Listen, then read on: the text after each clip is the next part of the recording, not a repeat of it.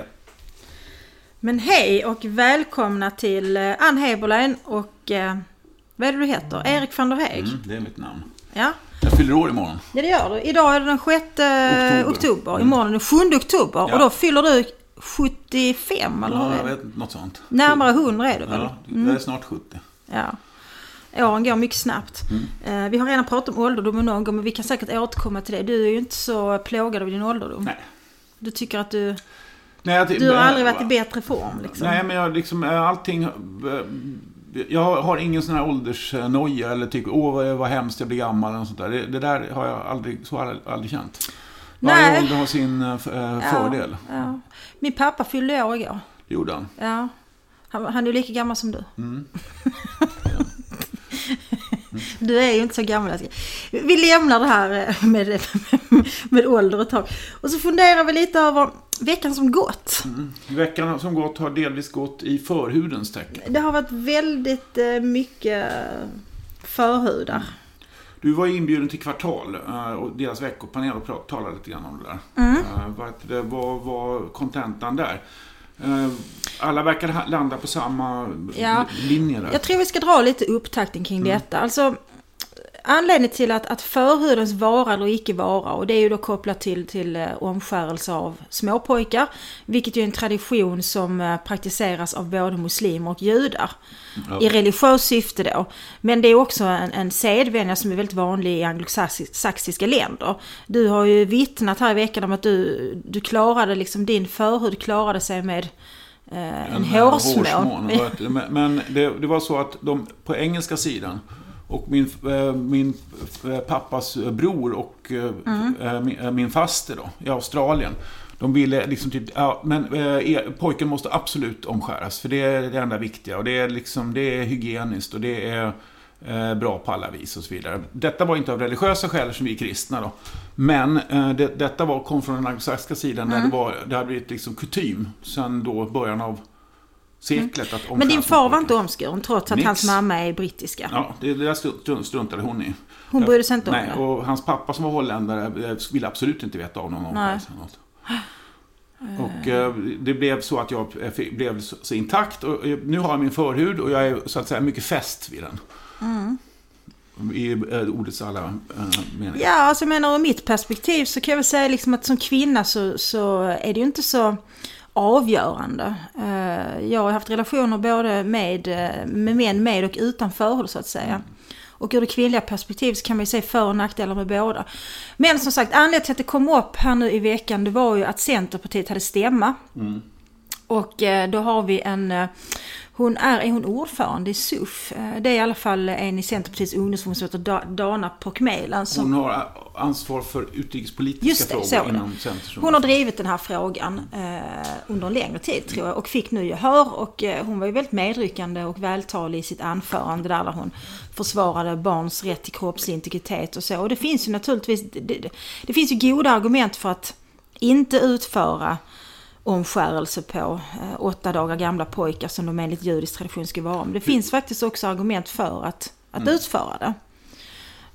Vi har ju diskuterat det fram och tillbaka i veckan. Skulle du vilja, vilja klargöra din inställning i frågan? Två saker vill jag säga. Eh, Dels det här med, med de här partistämmorna. Mm. De är ofta väldigt tråkiga.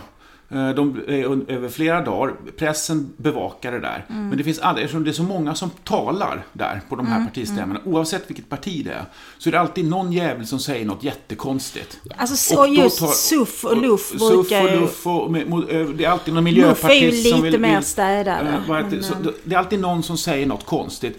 Pressen hakar på detta. Mm. Därför att det finns lite ingredienser av det här. Det finns lite då liksom eh, med, med judendom och islam. Det finns lite om, med sex. Det finns lite grann saker. Det är något att skriva om och så lyfts Ja, det fram. absolut. Frågan är ju en icke-fråga. Den kommer aldrig komma upp i riksdagen. Det kommer Nej. aldrig fattas något Nej, nej, beslut. nej, nej. Det kommer vara Jag som det alltid är. med dig där. Eh, Detta om detta. Men vad gäller liksom omskärelse, min inställning till det där är så här att jag, vi har haft, judar har bott i Sverige sedan Gustav III upplät fyra stapelstäder, Stockholm, Norrköping, Malmö och Göteborg tror jag det var, för eh, judisk befolkning. judarna har praktiserat sin omskärelse. Som är väldigt viktig för dig, som är, för dem, precis som dopet eller något sånt. Det är grundläggande i... i ja, för att i Bibeln, ja. med den första omskärelsen, med Abraham, Abraham som blir Abraham efter omskärelsen och då detta är tecknet på att, att judarna mm. är här, Guds egendomsfolk. Mm. Det går inte att, att, liksom, att fippla bort sådär i, i en handvändning. Och att det har ju fungerat överlag i flera hundra år. Mm. Varför är frågan aktuell nu?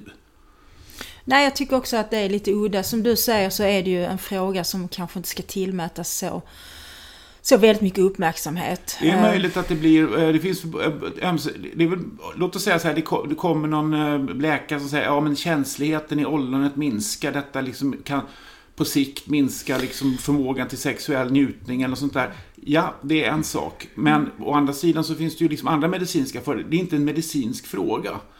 Eh, det bör heller inte vara någon fråga om, om, om liksom barnrättigheter och barnets integritet.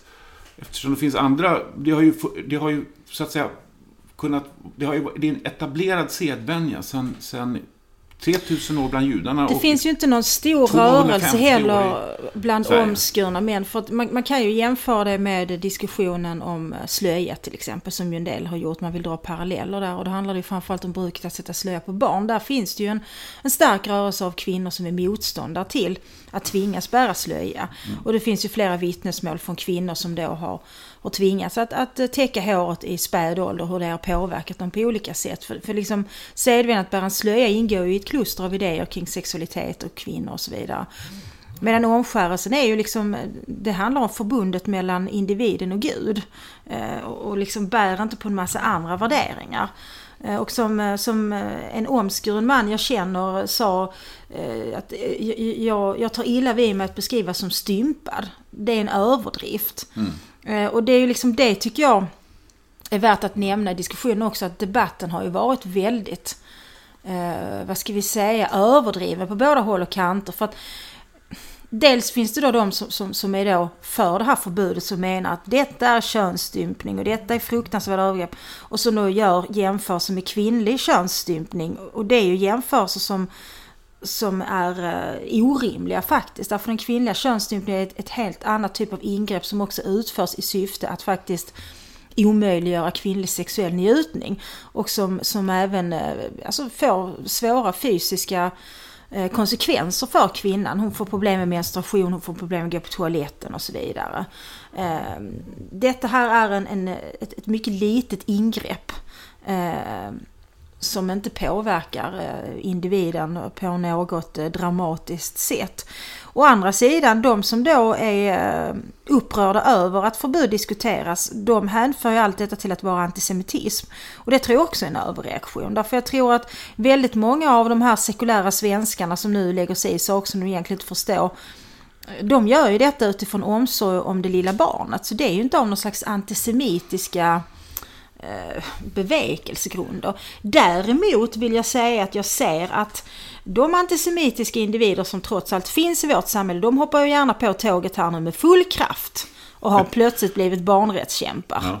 Det kan man ju också notera liksom hur diskussionerna går här på olika sätt. Ja, det var ett, äh, faktiskt. Det var det liksom sådana här liksom NMR-människor. Men tänk på barn. Men tänk på barn. Mm. Ja, det, det är ju barn. Det, barn. det handlar ju om barn. Mm. Ja.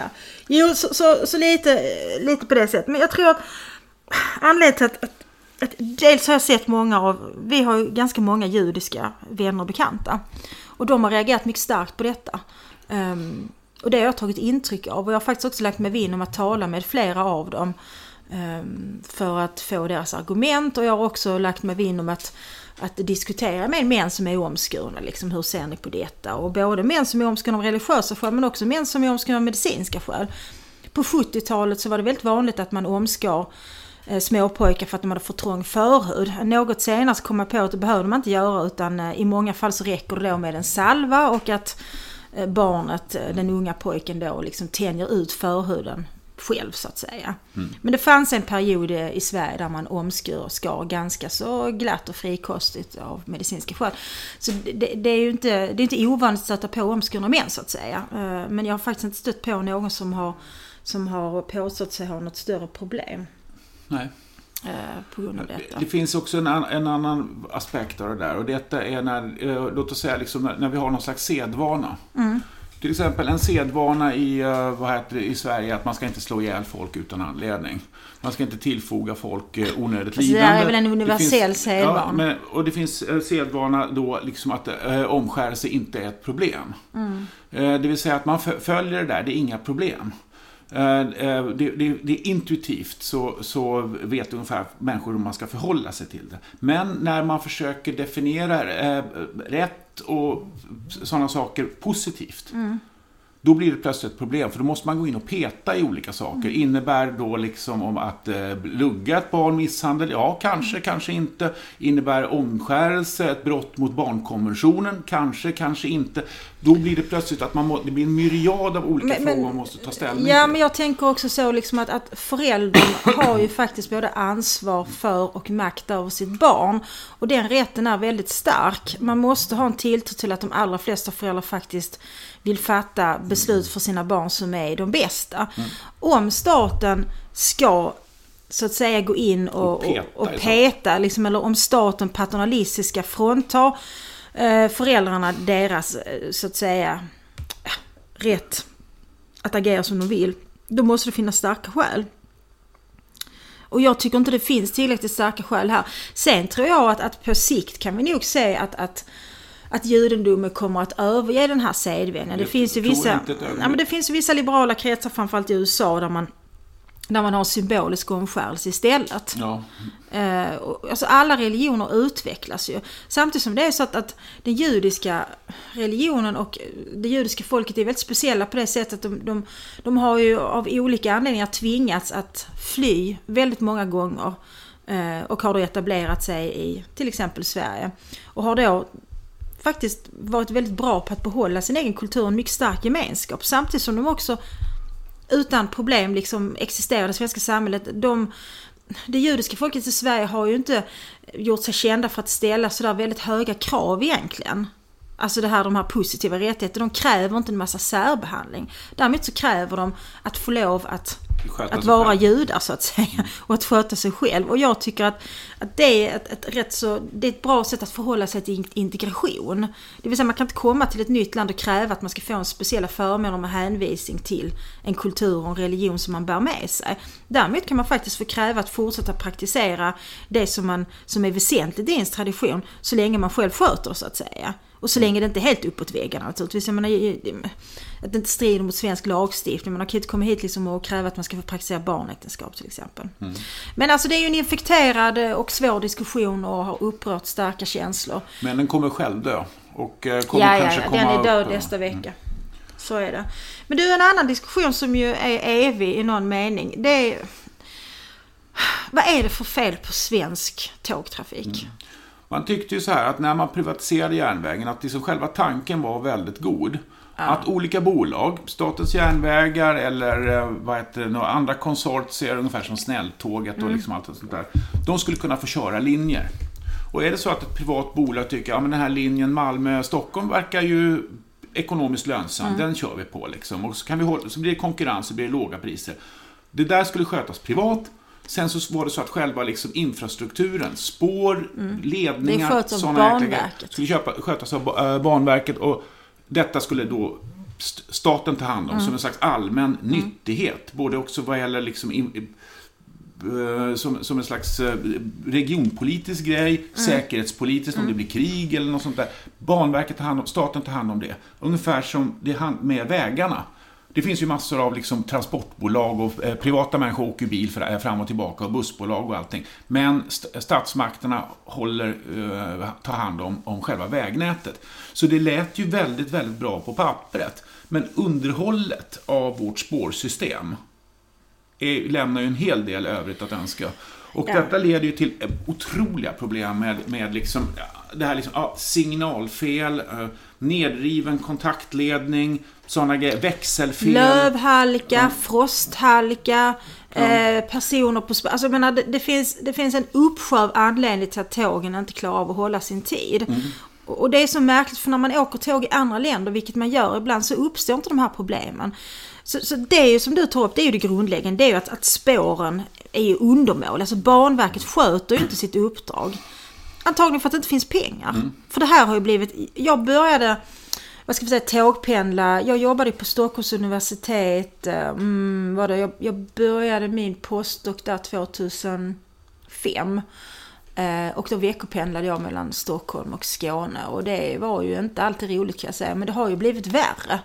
Mycket, mycket värre. Alltså de senaste gångerna jag åkt tåg har det varit rena Det katastrofen. har Och för- varit problem varenda gång. det är ju inte bara det det är inte bara det att tågen inte går i tid så att säga, att man ofta står stilla utan att få någon som helst information. Det är också av den karaktären att sa- toaletterna är ur funktion. Eh, bistron är stängd eftersom det finns tekniska problem med kassan. Så det är ju skandalöst. Där sitter man fast på ett tåg och man kan inte gå på toaletten. Man kan inte köpa kaffe. Alltså det är orimligt. Och för detta betalar man mycket, mycket stora summor pengar. Det värsta skräckexemplet, ofta så klagar man ju på SJ, men jag kan säga att de privata operatörerna är inte alltid bättre. Eh, För var det två eller tre veckor sedan så var jag uppe i Stockholm eh, och skulle då ta nattåget hem. Vilket det brukar vara ganska smidigt förr i tiden. Men då stannade ju nattåget någonstans i norra Skåne, kom inte vidare. Och till råga på allt så hade ju elen varit utslagen i hela tåget. Så att det gick ju inte att ladda telefonen. Jag sov ju inte en sekund den natten för jag hade ingen aning om vad klockan var. För jag hade ju ingen klocka, jag hade bara mobiltelefon och den var urladdad. Så det är ju liksom, och den biljetten kostade mig 1600 kronor. Det är ju inte klokt att betala ett så högt pris för att liksom bli förnedrad i timme efter timme. Nu var det ganska länge sedan jag läste den där Ayn Rand-boken. Vad heter det? Ja, Och världen själv. Lite. världen själv, själv, eller äh, Atlas Shrugged. Ja. Och det här handlar ju mycket om kring det här, liksom, de här äh, järnvägsbolagen. Precis, och precis. Och det, det är ett kontinuerligt förfall. Mm. Som hela tiden täcks över med hjälp av liksom helt liksom äh, då Potemkin-kulissmässiga Mm. saker. Att men nu har vi eh, moderniserat det hela. Nu har vi lyft det. Nu har vi ökat kvaliteten och så vidare. Mm. Och det är ungefär som att liksom typ, ja, jag får ett nytt kylskåp. Mm. Eh, till skillnad från mitt gamla kylskåp så finns det en digital eh, grej som talar om vad klockan är och om mjölken är slut. Men den fungerar inte. Och kylskåpet går sönder hela tiden. Så att, vad är då liksom eh, vinsten med det? Samma sak är det med järnvägsnätet i, den här, i Ayn Rands bok och, sam, och samma sak är det med järnvägsnätet i vårt kära fosterland. Och om det nu är så att vi ska då liksom typ satsa på kommunala grejer, vi, ska minska flygandet, vi ska, eh, vad heter det, ordna med, med att det, minska biltrafik, allt det där för att minska det fossila koldioxidavtryck och allt vad det heter, så måste ju sådana där saker fungera. Och tågtrafiken lyfts fram som en stor grej. Bland, för miljöpartister och sådär, men ingenting fungerar ju. Nej, jag menar det är ju det är faktiskt en del i att det inte fungerar också. För att jag menar ju nog att alltså, eh, vår tågtrafik är inte dimensionerad för så många passagerare som det är nu. Tågen är ju i princip alltid överfulla. Eh, Och eh, vad heter de, kontrollanten har ju slutat kontrollera biljetterna också av skäl som jag inte riktigt förstår. Jag vill gärna visa min biljett när jag nu ändå har någon valuta för pengarna. Jag vill se folk bli avkastade, för det tycker jag alltid är roligt. Ja, men det händer ju inte längre. Eh, Men i alla fall, det, det är ju väldigt mycket folk på tågen nu. Det är överfullt. Och är man, jag har ju alltid tidigare varit sådär slö och bokat biljett dagen innan eller samma dag. Men det går ju inte längre för då är det faktiskt fullt. Så nu den här gången när jag åkte upp så var jag ju tvungen att åka två avgångar tidigare än vad jag behövde. Och sen så fick jag ju ströva runt i Stockholm eh, några timmar i, i, i väntan på mitt tåg. Vilket blir dyrt för då kanske man eh, passar på att shoppa under tiden och så vidare. Men alltså, ska man se det här som ett tecken på något större? Alltså varför låter regeringen vårt tågnät förfalla på det här sättet samtidigt som man då när liksom högtflygande och storvunna planer på höghastighetståg som är en satsning som kommer att kosta oerhört stora summor pengar. Och aldrig bli lönsam. Nej, alltså vad är det man vinner på det liksom? Hur, hur mycket tid kan man vinna på sträckan Malmö-Stockholm till exempel, som är en mycket trafikerad sträcka? Du kan vinna ungefär så att det blir då eh, tre timmar. Ja, och istället nu för fem timmar. Ja, 4.30 är det nu faktiskt på de flesta sträckor. Eller på de flesta Fast du avgångar. tänker för att det är Lund. Ja, ja, förlåt, men det tar bara en kvart till Malmö. Men låt säga att, att det runt fem timmar eh, tar Ta det nu.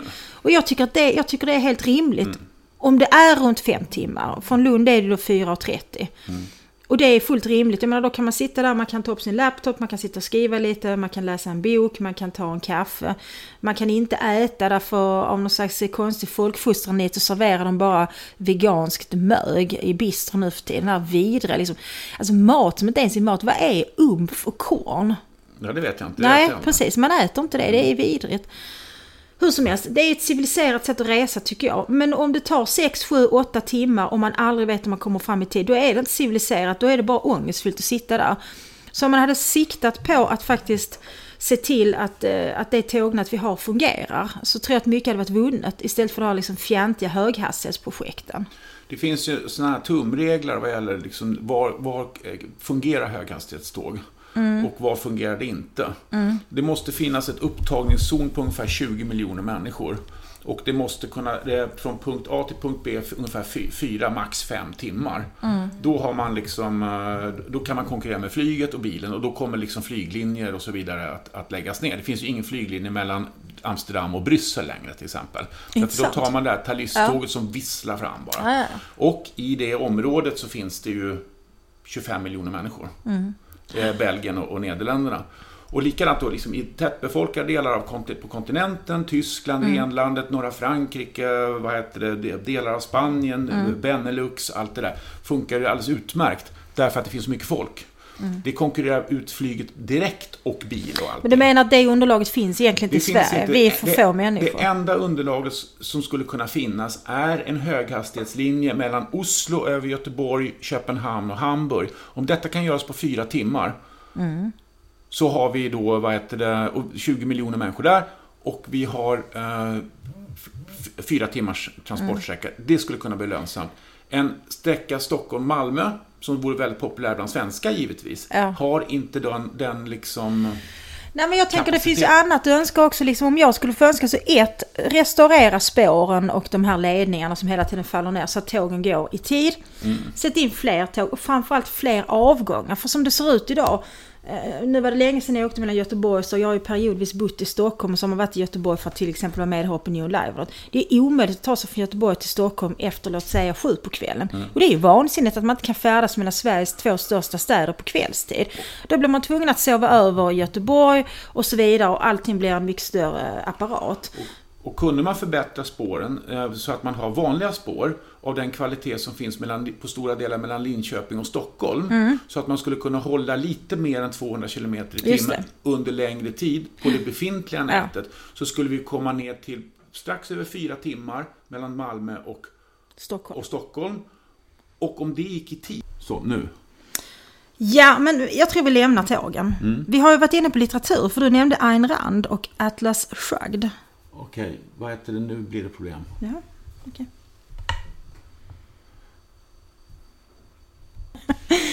ja men hej, efter små problem är vi nu tillbaka.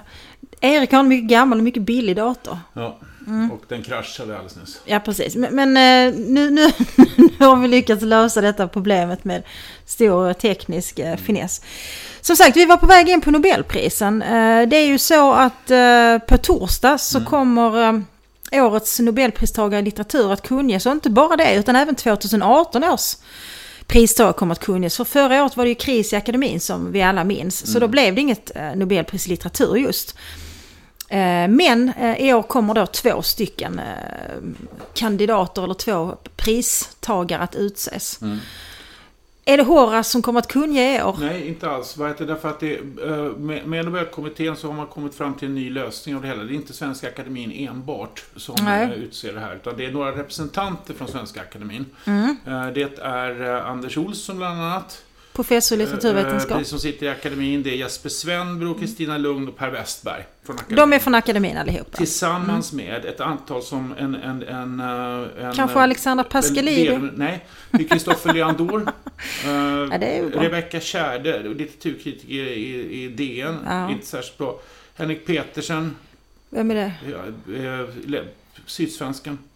Va? Eh, det är Gun-Britt Sandström, 74, eh, republikan och, och vad heter det, eh, vänstermänniska. Mikaela är det hon med maken? Mikaela Blomqvist. Nej men den här Sundström, var det maken, författaren eller? Uh, ja, just Hon har skrivit en bok. vad jag säger då, då vad heter det?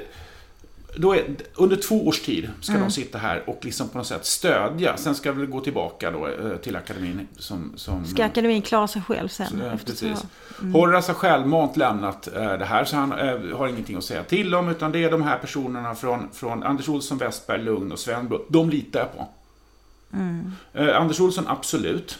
Per Westberg, ja det är eh, liksom hyfsat när det gäller sådana här saker. Kristina Lugn, absolut. Jesper, Utmärkt. Jesper Svenbro, mycket bra. I den här gänget då, så är det, så vet, så är det Kristoffer Leandor som är bra. Ja, precis. Jag delar nog din Och uppfattning då där. får akademin och eh, tillsammans med Leandor som då i, i den här liksom utomstående gruppen majoritet. Och det betyder, det borgar för att det inte blir totalt liksom ett PC-fierat och, och där Svenska Akademin tar andra hänsyn än rent litterära. Fast gör de inte det alltid? Jag tycker de har gjort det under lång tid nu, tagit andra hänsyn än de rätt litterära. Att det är väldigt mycket liksom...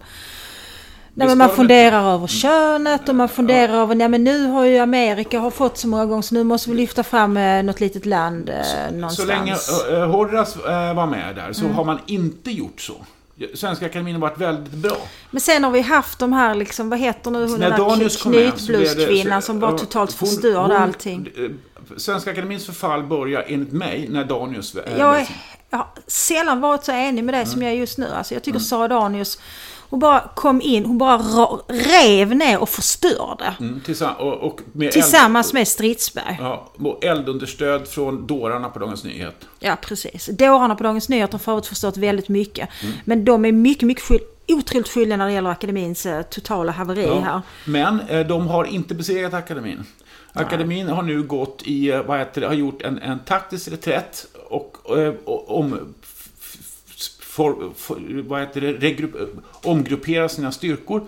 När väl den här yttre liksom, eh, kommittén som tillsammans med akademin, med Leandora och de andra, väl kan tas bort så är akademin tillbaka på banan och Men, kan köra sina traditioner som 250 år tillbaka. Hur var det nu? Lämnade Danius eller inte? Hon är borta. Hon är borta, ja, precis. Men Stridsberg sitter kvar. Nej, hon är borta. Hon är också borta. Mm. Var det de som lämnade? Ehm, Hon har lämnat. Och Katarina, vad hände med henne? Hon fick lämna. Hon fick också lämna, ja. ja. Som ett slags, hon fick falla på sitt svärd där. Hon blev någon slags... Eh, eh, och ja. eh, eh, eh, så på det viset eh, är det. Så att jag, akademin är faktiskt räddad, det är en förlorare. Men eh, det här betyder... att 1-0 under- till akademin. Ja, det betyder att under två år så är, eh, så är prisutdelningens integritet något hotad. Men genom att Leandor kan gå på akademins linje Mm. Så behöver det inte vara någon... eh, Nej, vi får se. Mm. Men det är intressant att fundera över hur de kommer att hantera det. Vi, vi kan väl kanske ändå utgå från att det inte kommer att bli två män som får pris i år. Det är inte osannolikt att det blir två kvinnor, eh, men det mest sannolika är nu att det är en man och en kvinna. Ja, Eller hur? kanske. Eh, Men sådana, sådana hänsyn ska icke akademin men det gör de ju. Aldrig igen. För- Jag vet det, precis. Men de gör ju det. det. Det finns ju ingen institution i det här landet som är opåverkat av det sättet att resonera. Vetenskapsakademins eh, priser till eh, när, när man delar ut kemi och, och priserna i kemi och fysik och så vidare har man inte tagit sådana hänsyn. Nej, men, och det har du helt rätt i, men det pågår ju påtryckningar hela tiden. Vartenda år när de här priserna kungörs så är det någon liksom näbbig journalist i public service som gör en uppräkning att ja, eh, 98% av alla pristagare i kemi genom tiderna Det har varit av manligt kön Ja, det är det och enda 97% har varit från Västeuropa, bla bla bla. Alltså de, de, de missförstår totalt vad de här priserna handlar Men det är om. svenska journalister där och Ja. de, de, det är mycket dumma människor. Men varför har, varför har humaniora, det vill säga litteraturpris, varför har de fallit för detta? Därför att det är lättare att ideologiskt överkoda. Ja, naturligtvis är det så. Det är ju svårare. Alltså, vi har varit inne på det någon gång innan vi pratade om konst. Alltså, det är väldigt svårt att tala om vad är litterär kvalitet. Alltså det är ju ändå delvis något som är subjektivt kan man väl säga.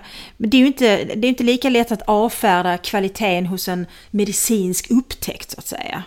Eller hur? Det går inte att relativisera på samma sätt som man kan göra med, med konstnärliga uttryck. Och det tycker jag är, är lite bedrövligt, men så är det ju. Om det, om det finns någon eh, kommitté som, som är, är då som, där integriteten är beroende av vad som skrivs i media och sådana saker så är det faktiskt norska eh, Just det. fredspriskommittén. Ja. Eh, det är fem personer som då utses eh, då.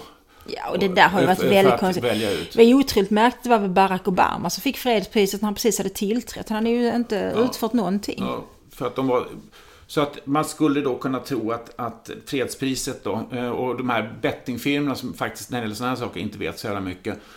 Då, då tror de att ja, men det har stått så mycket om Greta Thunberg, hon ska få Nobels fredspris och så vidare. Det tror jag inte kommer ske. Men är nomineringarna klara det, det kommer att, i veckan kommer det. Det kommer sjungas. också. Eh, Men eh, ja, vad tror du?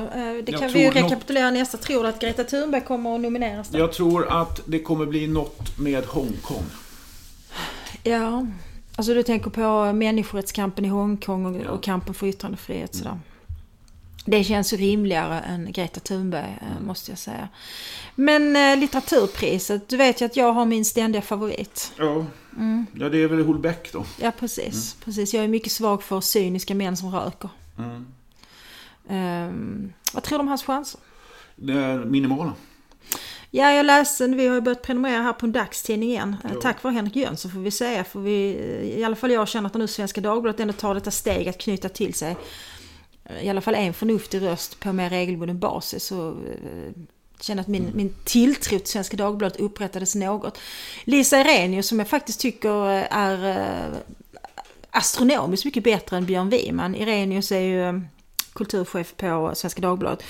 Hon resonerar kring det hela idag och då menar hon att eh, författare som Ulbeck och Murakami som ju ofta finns med i förhandsdiskussionen är uteslutna i år på grund av metoo eftersom i all synnerhet Ulbeck får man väl säga men även då Murakami ofta anklagas för att vara misogyna. Så hon menar att en sån, eh, ett sånt författarskap är mycket svårt att belöna Ja. i dessa tider. Men, men, men det, där, det, det är ungefär som den här Ölmedal, eller vad fan hon heter, i, i, på Sydsvenskan. Mm. Som liksom, men nu blir det kvinnornas år eh, och, och sådana saker. De hänsynen ska jag, jag Nej tycker- men jag tycker inte att du ska missförstå Irenius på det sättet. För detta är inte Irenius åsikt utan hon resonerar kring detta. Och jag tror tyvärr att hon har en poäng i det här. Jag tror inte liksom att, att den här Nobelkommittén eller, eller eh, ledamöterna från, från Svenska Akademin är helt opåverkade av opinionen. det tror jag inte. Men, men titta vilka det är. Jag tror Lugn skiter i Ja det tror jag också. Lugn skiter Jag i tror allt. Anders Olsson skiter i det. Mm. Per Westberg behöver inte nödvändigtvis eh, skita i det. Nej. Mm. Men Svenbro skiter i det. Leandor skiter i det.